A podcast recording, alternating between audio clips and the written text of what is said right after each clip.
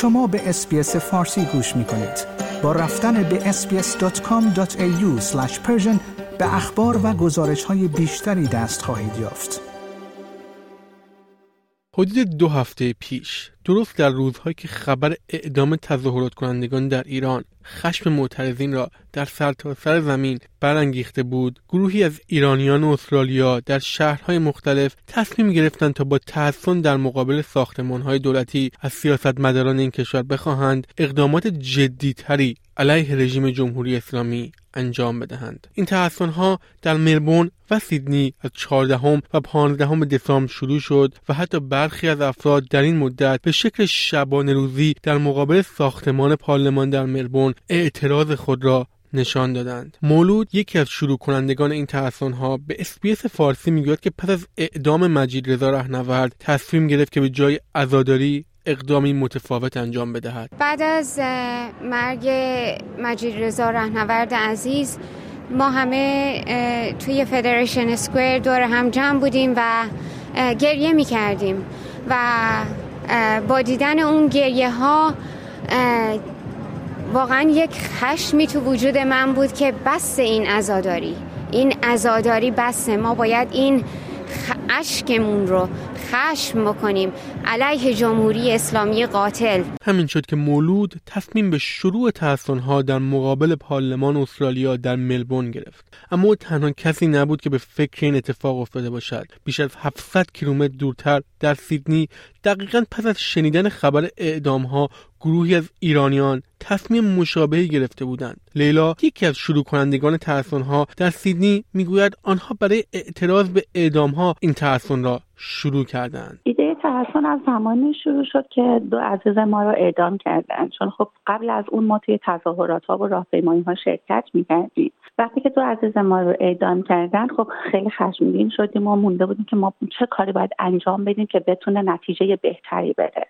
به همین خاطر بود که ایده تحصن به ذهن ما رسید. گفتیم که میریم تحصن میکنیم روبروی وزارت امور خارجه یا پارلمان، که از این دو جا هر کدوم که مناسبتر باشه برای ما و بتونیم خواسته هامون رو بگیم. در واقع ما اعتراض داشتیم به اعدام ها.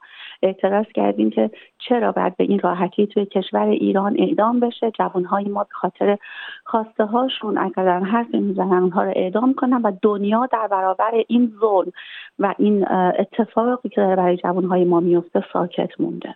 دولت استرالیا تاکنون چندین بار سرکوب معترضین در ایران را محکوم کرده است و در روز 9 دسامبر هم وزارت امور خارجه اعلام کرد که 6 نفر از مقامات جمهوری اسلامی را تحریم کرده است.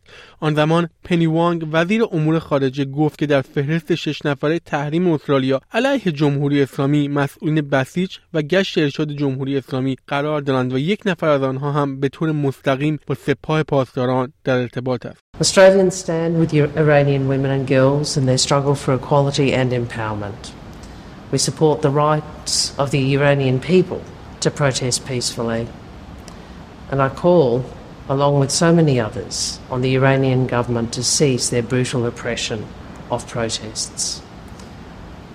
All of us mourn the loss of life of hundreds of peaceful protesters, men, women and children, at the hands of the Iranian authorities. اما به نظر می‌رسد بسیاری از ایرانیان استرالیا مانند مولود این اقدامات را کافی نمی‌بینند. کردن سفیرهای ایران بسه. ما عمل می‌خوایم ببینیم. ما باید ببینیم که وقتی که صحبت از هیومن رایتس میشه، وقتی که صحبت از کشتن افراد بیگناه میشه، دولت استرالیا کجا وای میسه؟ ما میخوایم که یک عمل از دولت استرالیا به زودی زود. تحصن کنندگان چند درخواست مشخص از دولت استرالیا دارند، درخواست‌هایی که چندین بار از شروع اعتراضات ایرانیان در استرالیا مطرح شده اما همچنان اجرایی نشدند. سعید، یکی از تحصن کنندگان در ملبورن، در این رابطه توضیح میدهد.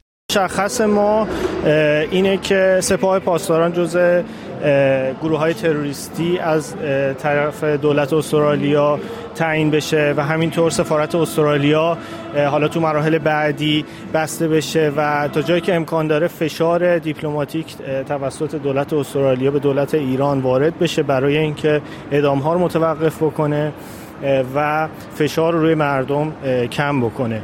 اینها و به اضافه این که اعضا و خانواده سران جمهوری اسلامی که توی ملبورن و توی استرالیا زندگی میکنن، ما درخواست داشتیم که اونها بررسی بشه شرایطشون و اموالشون مصادره بشه و در صورتی که مشخص بشه روابطشون با سپاه پاسداران و جمهوری اسلامی از استرالیا اخراج بشن. در سیدنی هم تظاهر کنندگان تقریبا خواسته‌های مشترکی داشتند: حضور سپاه پاسداران در فهرست گروه‌های تروریستی توسط دولت استرالیا، اخراج سفیر ایران از استرالیا و قطع تبادلات مالی و تجاری بین استرالیا و ایران. آنها حتی در این مدت خواسته‌های خود را به شکل مکتوب نوشتند و به سیاستمداران استرالیایی تحویل دادند، اگرچه که به نظر می‌رسد چندان هم واکنش مطابق میلی از سیاستمداران دریافت نکردند. نماینده‌هایی که باهاشون حرف می‌زدیم صحبتش این بود که بله ما از جریان خبر داریم، ما اطلاع داریم که چه اتفاقی داره در ایران میفته و حق رو به شما میدیم. در همین حد، بیشتر از این نبود. اینکه آیا ما چه کاری حاضرین برای شما انجام بدیم، خیر متأسفانه نتیجه رو اون شکلی ندیدیم و به همین خاطر هستش که باید این تحسن همچنان ادامه پیدا کنه. آنطور که به نظر می رسد این تحسن‌ها تا زمان اجرای نشدن درخواست‌هایشان همچنان ادامه خواهد داشت. خیلی جدی‌تر ما باید وارد عمل بشیم و خیلی جدی‌تر پای خواسته‌هامون بایستیم. نه فقط ما که توی استرالیا هستیم، فکر می‌کنم همه ایرانی‌ها در همه کشورهایی که هستن و زندگی می‌کنن باید خیلی محکم و استوار خواسته‌هامون رو تقاضا کنیم.